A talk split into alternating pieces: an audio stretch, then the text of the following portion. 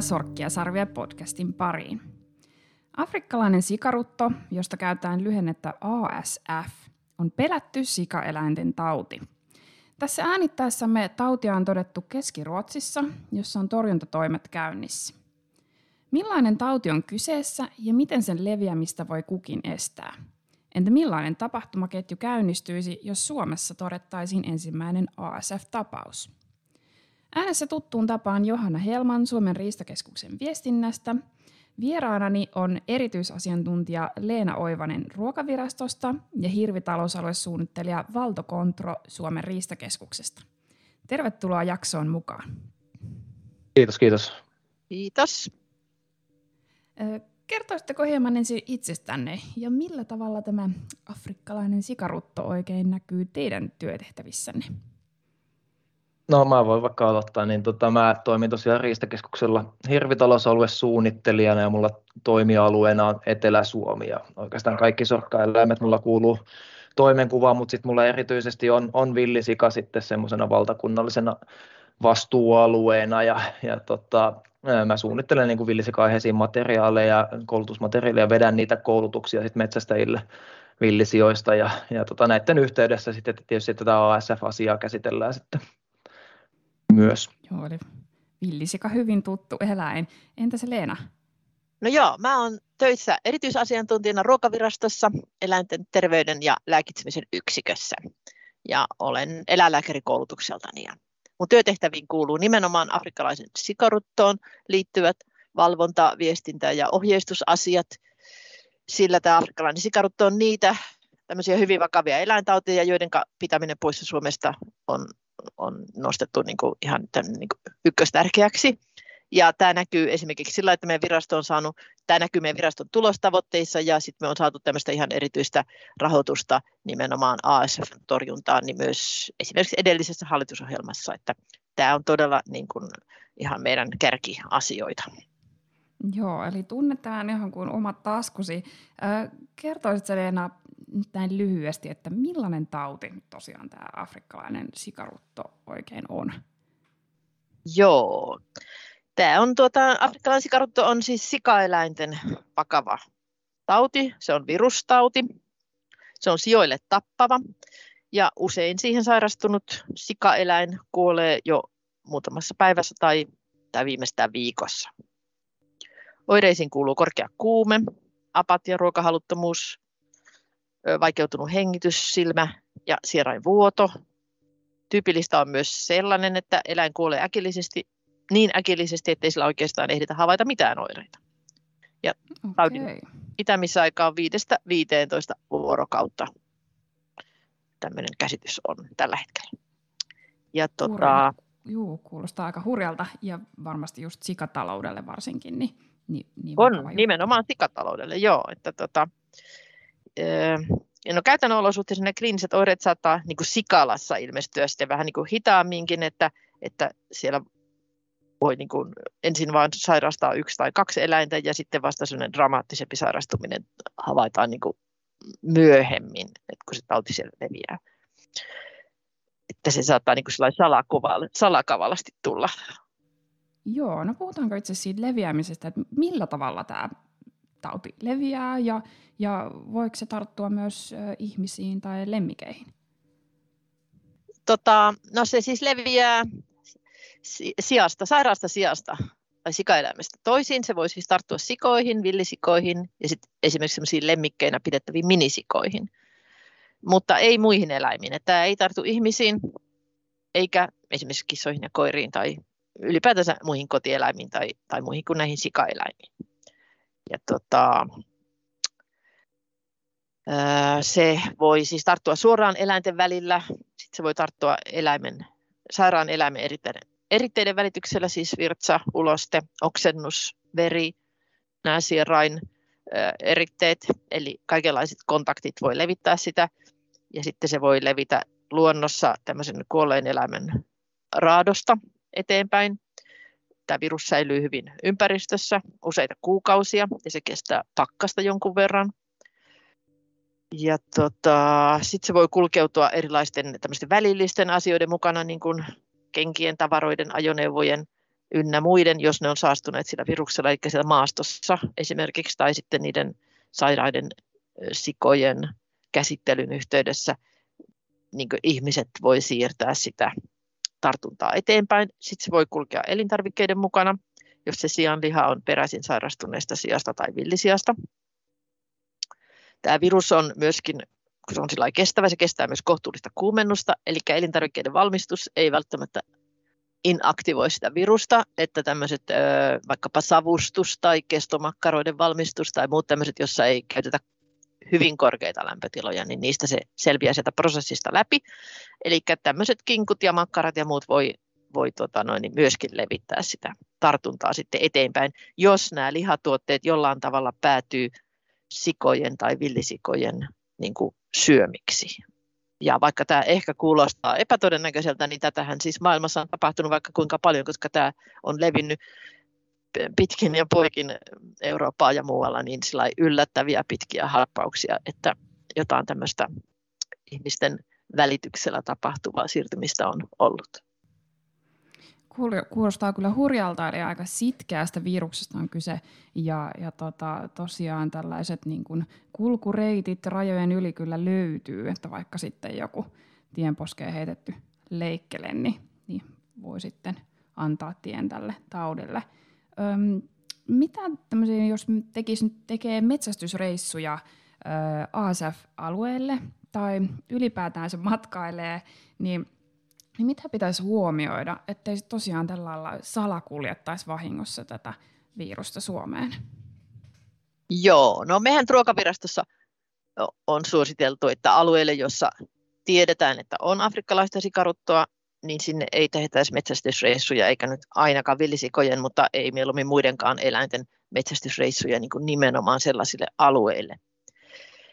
Ja nythän esimerkiksi tämä Ruotsin uusi tilanne, niin sinnehän nyt ei siis saa tietenkään mennäkään sille uudelle tartuntavyöhykkeelle, että siellähän on kaikki mm. toiminta kiellettyä, mutta sittenhän osa on tämmöisiä niin kuin Viro, jossa koko maa on sitä tartunta- tai rajoitusvyöhykettä, kun siellä on ollut tartunta jo pitkään, niin, niin tota, joo, suositellaan, että ei mentäisi tällaisille alueille, ja jos sitten metsästetään sellaisilla alueilla, missä voi olla afrikkalaista sikaruttoa, niin jälkeenpäin sitten kaikki varusteet, jalkineet ja jopa koira, jos on ollut koira mukana, niin pestään ja puhdistetaan ennen kuin tullaan Suomeen ja, ja ennen kuin niitä tavaroita käytetään sitten Suomessa, ettei siirretä sitä tartuntaa tänne. Ja tähän pesuun ja puhdistukseen on meidän verkkosivuilla ohjeita, että sieltä löytyy suuntaa antavia ohjeita. Ja sitten tietenkään villisikasaalista ei saa tautialueilta tuoda Suomeen. Ja myös sianlihatuotteiden tuonnille on, on näiltä alueilta rajoituksia. Mutta semmoisia pakattuna myytäviä elintarvikkeita, vaikka ne olisi sian tai villisianlihaa, sellaisia saa tuoda, jotka on pakattuja, joiden pakkauksissa on se soikea EU-merkki, niin sitten ne on turvallisia. Joo, eli paljon vastuuta ja vastuullisuutta ja, ja tarkkuutta vaaditaan kyllä sitten metsästäjiltä. Mm, millä tavalla sitten seurataan tätä ASF-tilannetta Suomessa, että, että jos täällä jokin sellainen tapaus sitten kehkeytyisi? Niin, no joo, toivottavasti ei. Tota, joo, meillä on jatkuva tautitilanteen seuranta. Me tutkitaan näytteitä sekä luonnonvaraisista villisijoista että kotisijoista ja tarhatuista villisijoista ihan suunnitelmallisesti vuosittain. Ja tota, jos joku havaitsee afrikkalaisen sikaruttoon sopivia oireita sijassa tai sitten vastaavasti villisiassa, niin siitä pitää ilmoittaa välittömästi kunnan eläinlääkärille tai läänin eläinlääkärille. Ja näistä, näistä sairaista tai kuolleista eläim, sikaeläimistä otetaan sitten näytteet tutkimuksiin. Ja ja sitten myöskin kolarivillisioista tutkitaan tällä tavalla. Ja sitten sille, joka ilmoittaa tämmöisestä kuolleesta villisestä, niin siitähän maksetaan vielä semmoinen ilmoittamispalkkiokin, jotta me niin kuin pyritään innostamaan näihin ilmoittamisiin. Mutta tämän lisäksi, että tutkitaan näitä sairaita ja sairaiksi epäiltyjä ja kuolleita eläimiä, niin sitten meillä tutkitaan jatkuvasti näytteitä terveistä metsästetyistä villisijoista saman tautiseurannan vuoksi. Ja näytteiden lähettämisestä siinäkin tapauksessa maksetaan palkkio. Ja sitten meillä tutkitaan sikoja. Kun niistä tehdään jotain muita tautiselvityksiä, niin, niin siinä rinnalla tehdään tyypillisesti myös afrikkalaissikarutotutkimukset niin kuin varmuuden vuoksi. Ja tarhatuista villisyöistä kerätään näytteitä teurastuksen yhteydessä. Että esimerkiksi viime vuonna meillä tutkittiin 911 villisikaa, 66 kesysikaa ja 40 tarhattua villisikaa afrikkalaisen sikaruton varalta, ja kaikkihan nyt oli tietysti negatiivisia onneksi. Joo. Uhu, se on aika paljon, että tästä on selkeästi semmoinen, mihin todella satsataan mm. Suomessa. Ja, ja niin kuin sanoitkin tuossa alussa oikein kärkihankkeita. Että, on, on. Joo, se on että, kyllä. Joo. joo.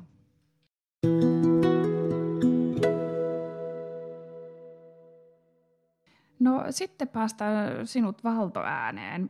Paljonko Suomessa on villisikoja ja kuinka suosittua niiden metsästys on? Joo, meillä tota, luonnonvarakeskushan tuottaa meille villisikoja kanta-arvion niin kuin, niin kuin muillekin riistaeläimille ja se tulee vuosittain. Et tota, edellisen kanta-arvion mukaan, joka siis kuvaa tammikuun 2023 kannan koko, niin kanta olisi ollut keskimäärin noin, noin 2500 yksilöä silloin.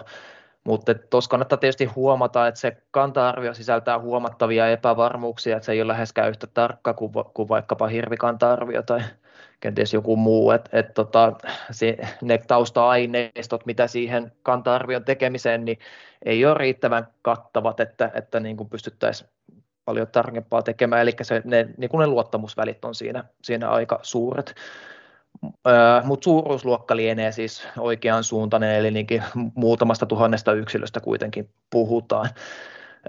No metsästyksen suosioon meille ei varsinaisesti ole olemassa mitään semmoisia vakiintuneita mittareita, mitä käytetään, mutta et, et, tota, saalismäärä on pyörinyt siinä runsaassa tuhannessa yksilössä vuodessa. Et parhaimmillaan taisi olla jokunen vuosi sitten 1300 sikaa suunnilleen, mitä saaliksi saatiin.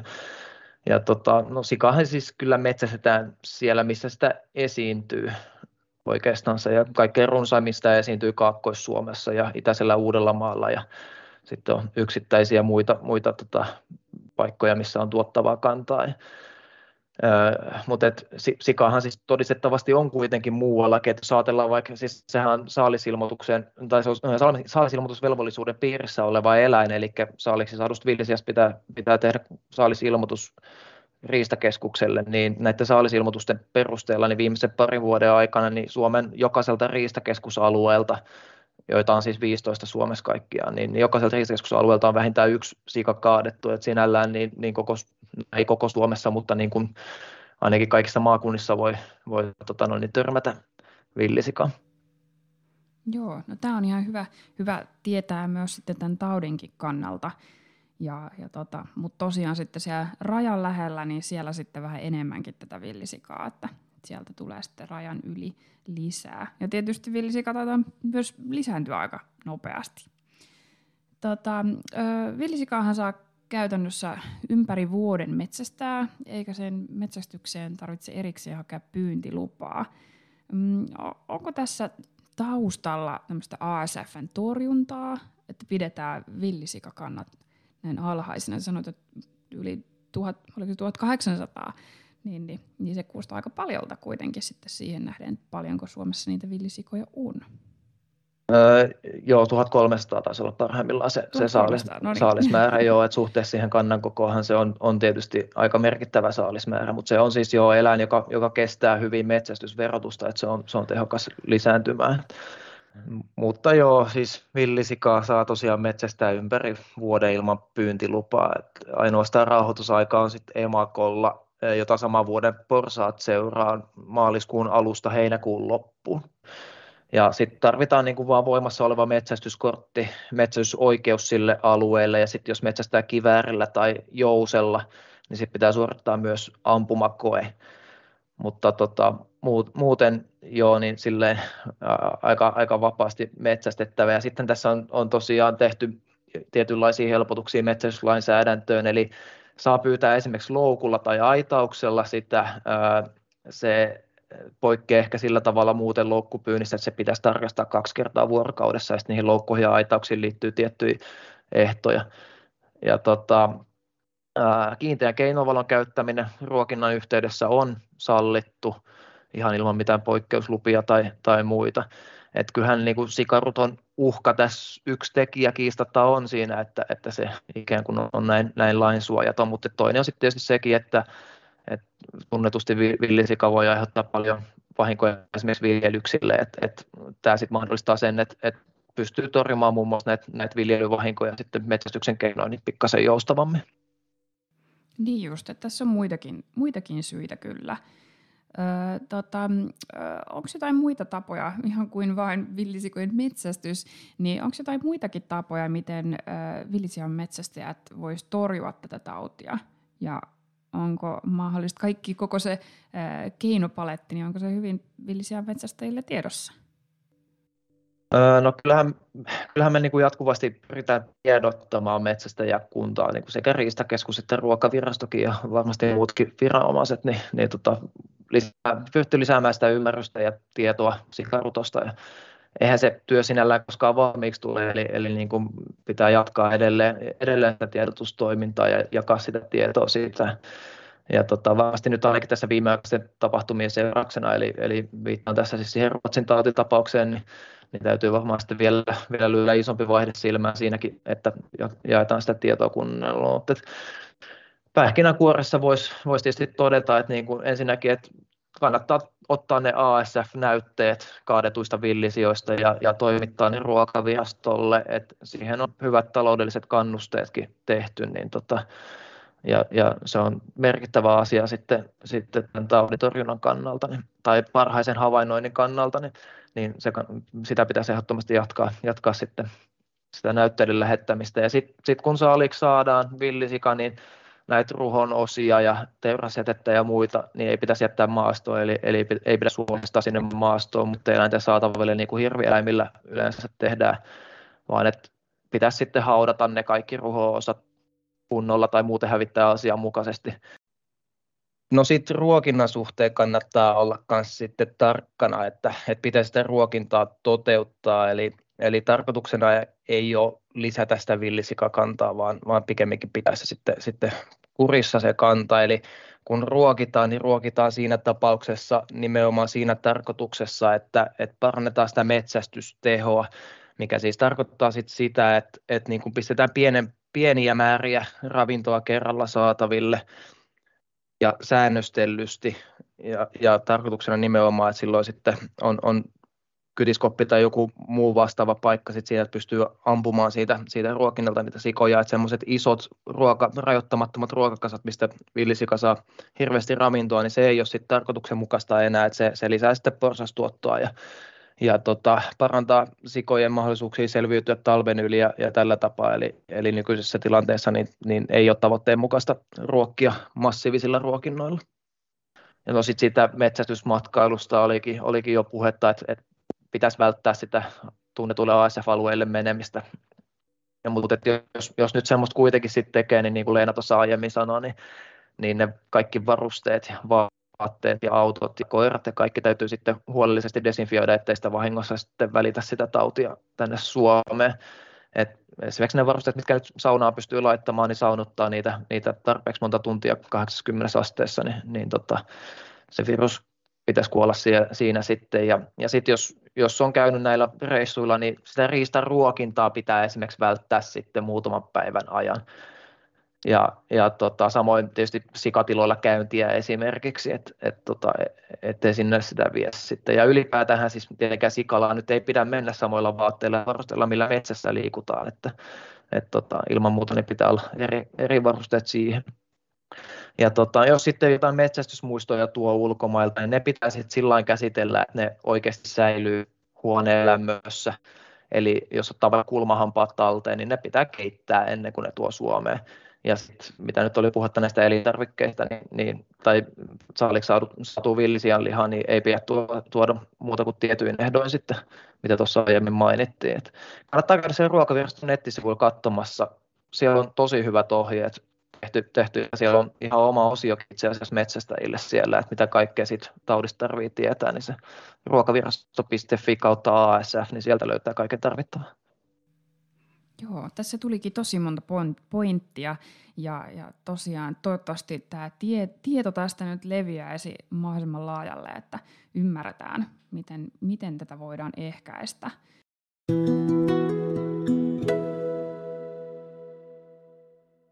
Leena, sä tuossa vähän jo kerroitkin, että jos löytää kuolleen villisian luonnosta, että mitä pitäisi tehdä, mutta ehkä voitaisiin pieni kertaus vielä tähän, tähän ottaa. Eli mitä pitää tehdä, jos semmoisen löytää, tai semmoinen saaliiksi saatu villisika vaikuttaa jotenkin sairaalta?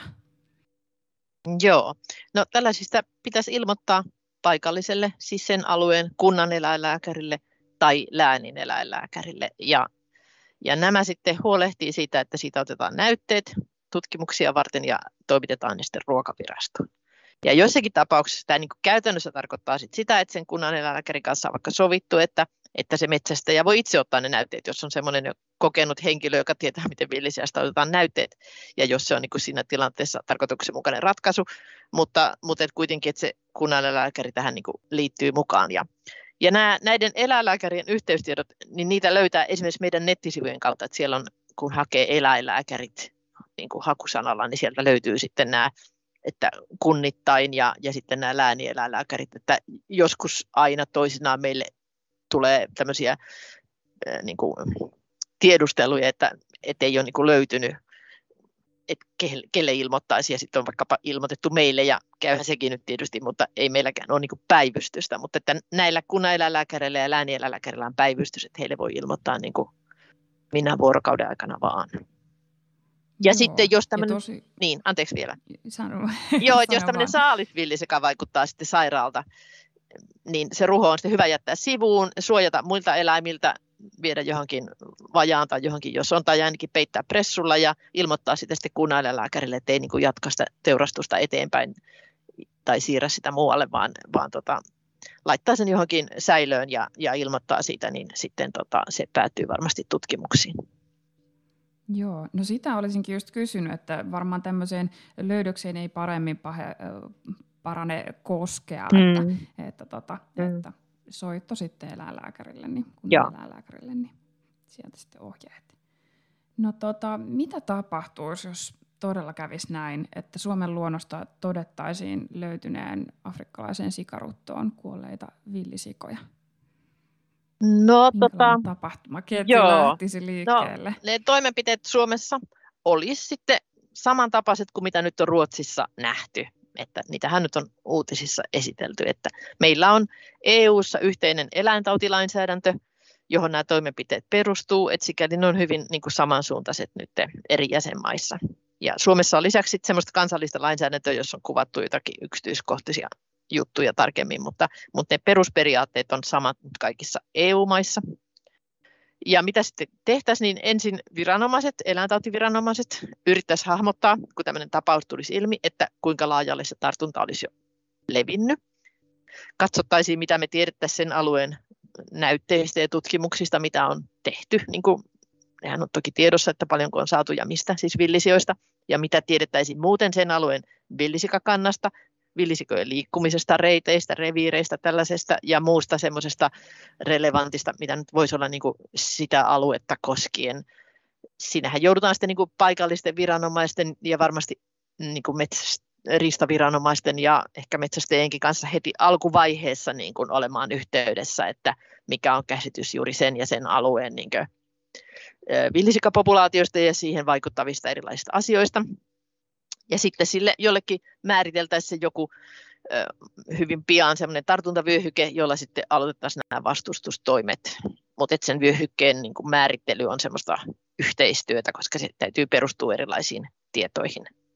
Ja sitä voidaan sitten myöhemmin tarkentaa sitä aluetta, niin kuin muuttaa, jos ilmenee tarvetta. No joo, ja sitten sillä vyöhykkeellä oli sitten näitä rajoitustoimenpiteitä, joilla yritetään siis estää, että se tartunta pääsisi leviämään eteenpäin. Siellä kiellettäisiin kaikki metsästys ja muu sellainen toiminta, joka voisi häiritä niitä villisikoja, ettei ne lähde sieltä liikkeelle niin kuin muualle. Ja, ja vähintäänkin suositeltaisiin kaikkea maastossa liikkumista, niin kuin välttämään kaikkea maastossa liikkumista ja muuta työtä siellä ja sellaista. Ja tarvittaessa voitaisiin sitten kieltääkin tällaista maastossa tapahtuvaa muuta toimintaa, mutta metsästys nyt joka tapauksessa menisi heti heti poikki. Ja aluehallintovirasto, eli ne läänineläinlääkärit, on sitten se, jotka ohjaa sitä, niitä alueellisia toimenpiteitä. Kunnan eläinlääkäri tarkastaisi kaikki sikatilat sillä alueella ja, ja sikojen ja villisikojen ja niistä saatujen tuotteiden siirtäminen siltä vyöhykkeeltä pois kiellettäisiin kokonaan. Eläimiä ei saisi viedä teurastamoon eikä mihinkään muualle. Sikaloille määrättäisiin erilaisia varotoimia. Sitten järjestettäisiin villisikojen raatojen etsintä sillä alueella. Niistä otettaisiin näytteet ja raadot hävitettäisiin sitten suunnitelmallisesti ja systemaattisesti. Perustettaisiin sinne joku keskus, mihin ne näytteet kerättäisiin siellä alueen sisällä. Ja tota, tähän raatojen etsintään maastossa tarvittaisiin sitten apuvoimia, että, että tota, siihen sitten varmaan yritettäisiin saada justiinsa metsästäjiä yhteistyöhön viranomaisten kanssa, koska ne alueet on helposti sitten varsin laajoja, niin kuin nyt vaikka siellä Ruotsissakin on nähty, että villisieltä liikkuu isoilla alueilla. Että semmoinen joku, puhuttaisiin niin kuin halkasijaltaan niin kuin kymmenistä kilometreistä varmaan semmoisesta alueesta. Sitten harkittaisiin varmaan tämmöisiä aitaamisjuttuja ja myöhemmässä vaiheessa sitten, kun se alkuvaiheen selvittely olisi saatu ohi, niin sitten myöhemmässä vaiheessa alkaisi joku sellainen hallittu metsästäminen ja villisikakannan vähentäminen sillä alueella niin kuin tämän aluehallintoviraston ohjauksessa, että se olisi niin kuin suunnitelmallista ja vain jotkut sitä tekisi ja ehkä jotain loukkupyyntiä ja tällaista, mutta se olisi vasta seuraavassa vaiheessa. Joo, eli tämä niinku alkuvaihe olisi oikeastaan aika valtava operaatio, mikä käynnistyisi siinä. Ja, ja tosiaan sanoit siinä, että, että kaikki metsästys olisi kiellettyä, ei, ei vain villisian metsästys, vaan ihan kaikki mm, metsästys ja, ja liikkuminenkin siellä niin, niin, niin ihan minimiin. Tota, kauankohan tällaista niin kuin jouduttaisiin pitämään näin tällaista järeää ää, rajoitusta? kunnes sitten edetään sitten siihen seuraavaan vaiheeseen tai, tai päästään vähän purkamaan sitä? No sitä nyt on tietysti tosi vaikea sanoa, mutta puhutaan varmasti joka tapauksessa kuukausista. Ja nehän sitten ajan kanssa varmasti jonkun verran lievenisi ne liikkumisrajoitukset ja muut, mutta se siellä ydinalueella varmaan esimerkiksi se niin kuin yleinen metsästyskielto pysyisi kyllä voimassa, että vaikka sitten jossain vaiheessa alettaisiin niin kuin vähentää sitä villisikakantaa ampumalla ja loukkupyynnillä, niin se olisi siinä vaiheessa, niin kuin, että jotenkin sovitut tai palkatut tai joka tapauksessa suunnitellut henkilöt tekee sitä, että se ei olisi sellaista, niin kuin, että minkään ampumaan vapaasti tyyppistä. Juuri sen tähden, että se, ettei ne nyt vaan niin kuin lähtisi sieltä sitten pakoon muualle, kun se olisi se pahin mahdollinen, mitä pelätään, että se tartunta lähtisi leviämään. Että, mutta siis kuukausia vähintään ja, ja helposti vuosi pari vaikka, siis, vaikka tämä menisi niin kuin hyvin ja saataisiin päästäisiin niin siihen lopputulokseen, että tauti olisi hävitetty siltä alueelta, että Belgiassa esimerkiksi onnistuttiin muutama vuosi sitten ne vapautui eh, afrikkalaisesta sikarutosta, joka oli villisikoihin levinnyt, niin niillä kesti se kaksi vuotta se hävittäminen, mutta ne onnistui siinä. Tsekissähän onnistui kans, mutta sehän taisi tulla takaisin sitten se tauti. No juu, tuli joo. Ja se Tsekissä se mm. alkuperäinen, tai se ensimmäinen tapaus oli hy, hyvin pienellä alueella, semmoisella, se oli joku sairaala-alue, jotain siellä oli, että et se oli ehkä niinku hieman helpompi. Se oli jotenkin osittain valmiiksi aidattu alue ja jotain tällaista, mutta, mutta Belgiassa se oli joka tapauksessa ihan niinku oikeissa, oikeilla metsäalueilla se tartunta, ja ne sai sen sitten kuitenkin onnekkaasti sieltä häviämään. Mutta sitten näitä maita, jotka eivät ole onnistuneet, näitähän on niin kuin valitettavasti tosi paljon, että ei ole helppo juttu. Joo, ja tosiaan aika järisyttävä juttu tämä olisi, jos, jos Suomessa tämmöinen tapaus todettaisiin.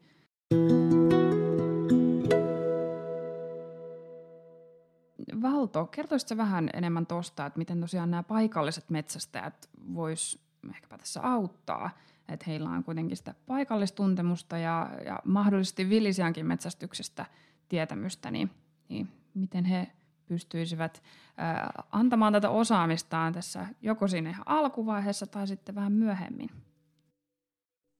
Joo, kyllä siinä varmaan torjuntatoimien aikana melkein, melkein läpi koko prosessi, niin tullaan sitä paikallista apua tarvitsemaan. Et ihan jo siinä, kun sitä tartuntavyöhykettä lähdetään määrittelemään, niin, niin tota, siinäkin tarvitsee sitä paikallistuntemusta. Niin siinäkin varmaan esimerkiksi riistahoitoyhdistystä konsultoitaisiin ja sitten tota, no siihen raatojen keräämiseen tarvii tota noin, niin, ihmisvoimaa, että se, se vaatii apukäsiä siinä sitten, että siinä sitten paikallisia metsästäjiä sitten esimerkiksi voidaan, voidaan tarvita ja varmasti tarvitaankin. Ja tota, sitten tosiaan myöhemmässä vaiheessa, kun, kun niitä raatoja ei enää löydy ja aloitetaan sitten se koordinoitu metsästys siellä tartuntavyöhykkeellä, niin siinä nyt sitten viimeistään siinä vaiheessa tarvitaan sitä metsästysosaamistakin.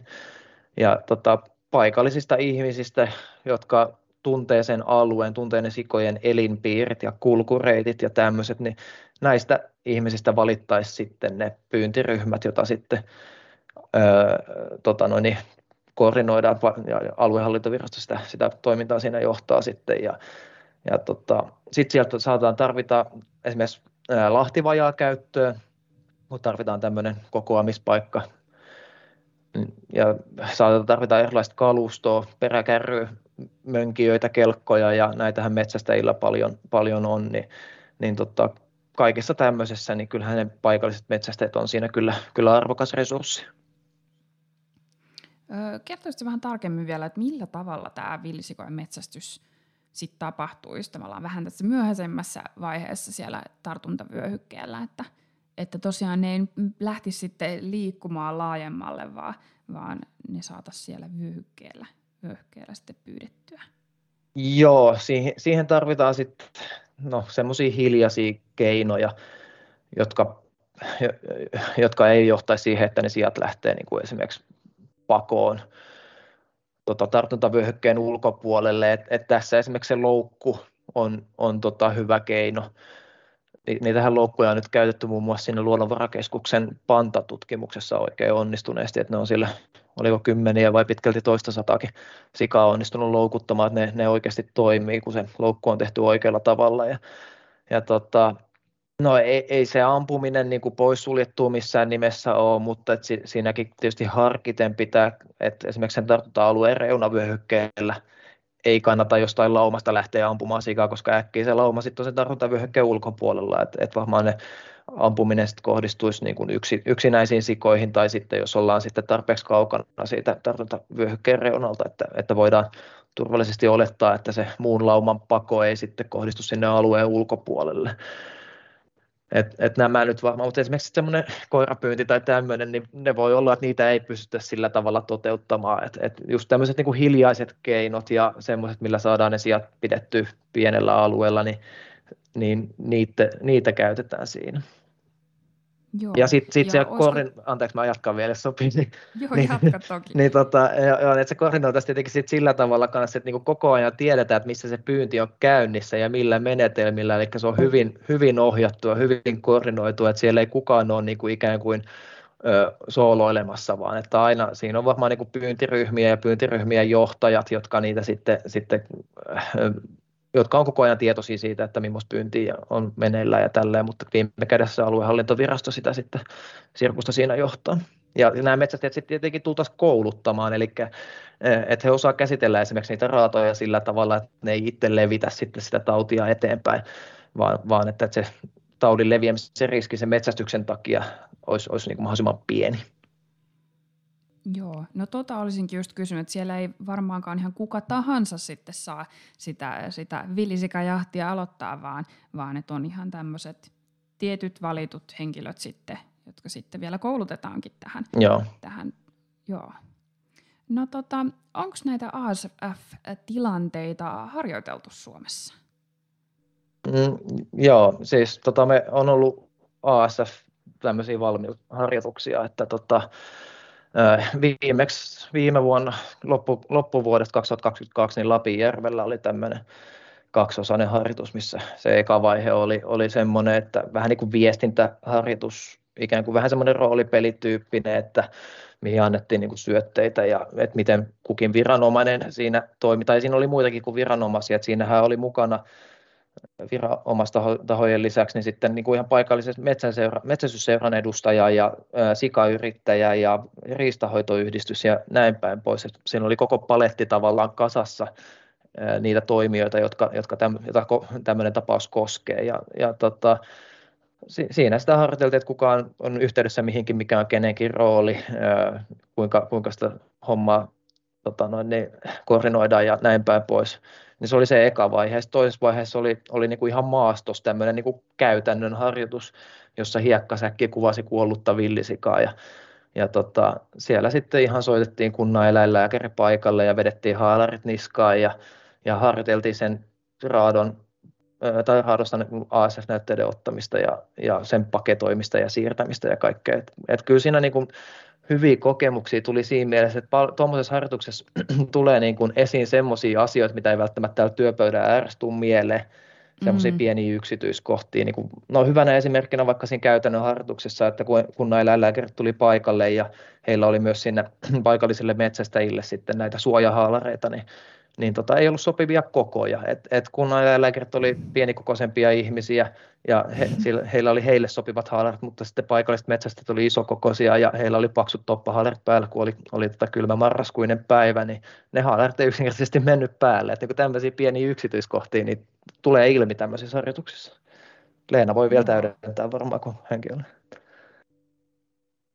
Joo, siis joo, kyllä nämä oli tosiaan nämä Metsästäjäliiton järjestämät harjoitukset silloin 22 vuonna ja niitä on ollut muitakin, että vuonna 2020 oli semmoinen iso ASF-harjoitusten, valmiusharjoitusten oikein kokonaisuus, missä oli useita niin kuin osaharjoituksia, että siinä oli mukana niin kuin sikalaharjoitus ja sitten oli tämmöinen villisika metsäharjoitus ja sitten oli viestintäharjoitus ja sitten oli niin kuin teurastamon osuudesta oma harjoituksensa, että näitä on ollut tosiaan ja näistä löytyy raportteja esimerkiksi meidän verkkosivulta jälleen, että jos kiinnostaa, niin niitä on kyllä sinne niin kuin julkaistu sitten niitä tuloksia ja mitä havaittiin ja muuta, että tosiaan niistä on, niistä on, niitä on pidetty hyvinä ja, ja niistä on saatu tämmöistä konkreettista selvennystä ja, ja, ja tota noin, niin moniin yksityiskohtiin. Ja, ja ne on koettu, että ne parantaa yhteistyötä viranomaisten ja metsästäjien kesken ja, ja sitten semmoista niin tuntemista, että tiedetään oikeat tahot ja kehen olla yhteydessä. Mutta että ne on kyllä niin kuin saanut kovasti semmoista positiivista palautetta ja varmaan näitä tulee nyt sitten taas jatkossakin silloin tällöin, että näähän on sellaisia asioita, että näitä pitää niin kerrata ja pitää mielessä, että nämä ei tule mitenkään valmiiksi. Joo, totta. Ja, ja tosiaan kun on niin monta toimijaa, mm. niin, niin että saa mm. sitten su, sujuvaksi sitten sen mm. toiminnan ja kuitenkin pitää Kyllä, kyllä. ja ihmiset vaihtuu mm. ja sillä No se on Joo. totta, Joo. juuri näin. Tota, Leena, kuinka, suuri, tai su, kuinka suurena pidät sitä riskiä, että nyt kävisi tosiaan niin huonosti, että ASF löytyisi Suomesta? Vai onko se ihan vain ajan kysymys, että näin käy? Jaa, jos vain olisi se kristallipallo, niin sehän olisi tietysti kätevää, niin. mutta, mutta tota, tämähän on nyt siis kyllä iso riski. Mutta afrikkalaiset sikaruttoa on nyt ollut Virossa vuodesta 14 lähtien, ja sitä on myös Venäjällä. Joten me on ajateltu me viranomaiset, että riski on ollut siis hyvin korkea, vähintäänkin sitä vuodesta 14 lähtien, kun Eli tämän asian kanssa on tässä nyt jo eletty. Ja nyt kun tämä on Kyllä. Ruotsissa myös valitettavasti, niin riski on vielä vähän isompi. Mutta tota, me toivotaan kyllä, että pystytään pitämään, estämään afrikkalaisen sikaruton tulo Suomeen. Ja lisäksi toivotaan, että nämä naapurimaat, Ruotsi ja muut, saa taudin hallintaan ja hävitettyä. Että sehän olisi toki myös meidänkin etu. Mutta tämä vaatii jatkuvaa tarkkaavaisuutta ja ihmisten muistuttelua ja, ja, ja käytännössä isoimmat riskit on tämmöinen niin laaja ihmisliikenne ja elintarvikkeiden ja muiden tavaroiden niin kuin tuonti sekä tämmöinen niin yksityinen tuonti että kaupallinenkin tuonti, mutta varsinkin ehkä se yksityinen puoli, jota ei niinkään mitenkään kontrolloida, että, että tota, ja kun tämmöinen ihmisten liikkuminen, sehän on vapaata ja sitä tapahtuu tosi paljon, niin sillä se riski on niin aika iso. Ja lisäksi sitten, millä tätä riskiä meidän mielestä nyt täytyisi niin hallita, on tosiaan tämä villisikakannan kurissa pitäminen mahdollisimman pienenä, niin, niin se sitten auttaa tässä kokonaisuudessa. Mutta ollaan optimistisia, että pystytään pitämään sen, mutta vaatii kyllä niin kuin tämmöistä laajaa yhteistyötä, että tämä ei mitenkään niin kuin viranomaistoimin sinänsä hoidu, vaan tarvitaan kansalaisten vastuullisuutta ja yhteistyötä ja tämmöistä, tämmöistä kaikkien yhteistä toimintaa. Kyllä. Toivotaan tosiaan, että ASF onnistutaan pitämään rajojemme ulkopuolella. Kiitos kun tulitte vieraaksemme. Kiitos. Kiitos, kiitos. Sorkkien sarvoja podcastissa otamme pyrähdyksiä eräelämään ja käsittelemme laajasti erilaisia metsästykseen liittyviä aiheita. Pysy kuulolla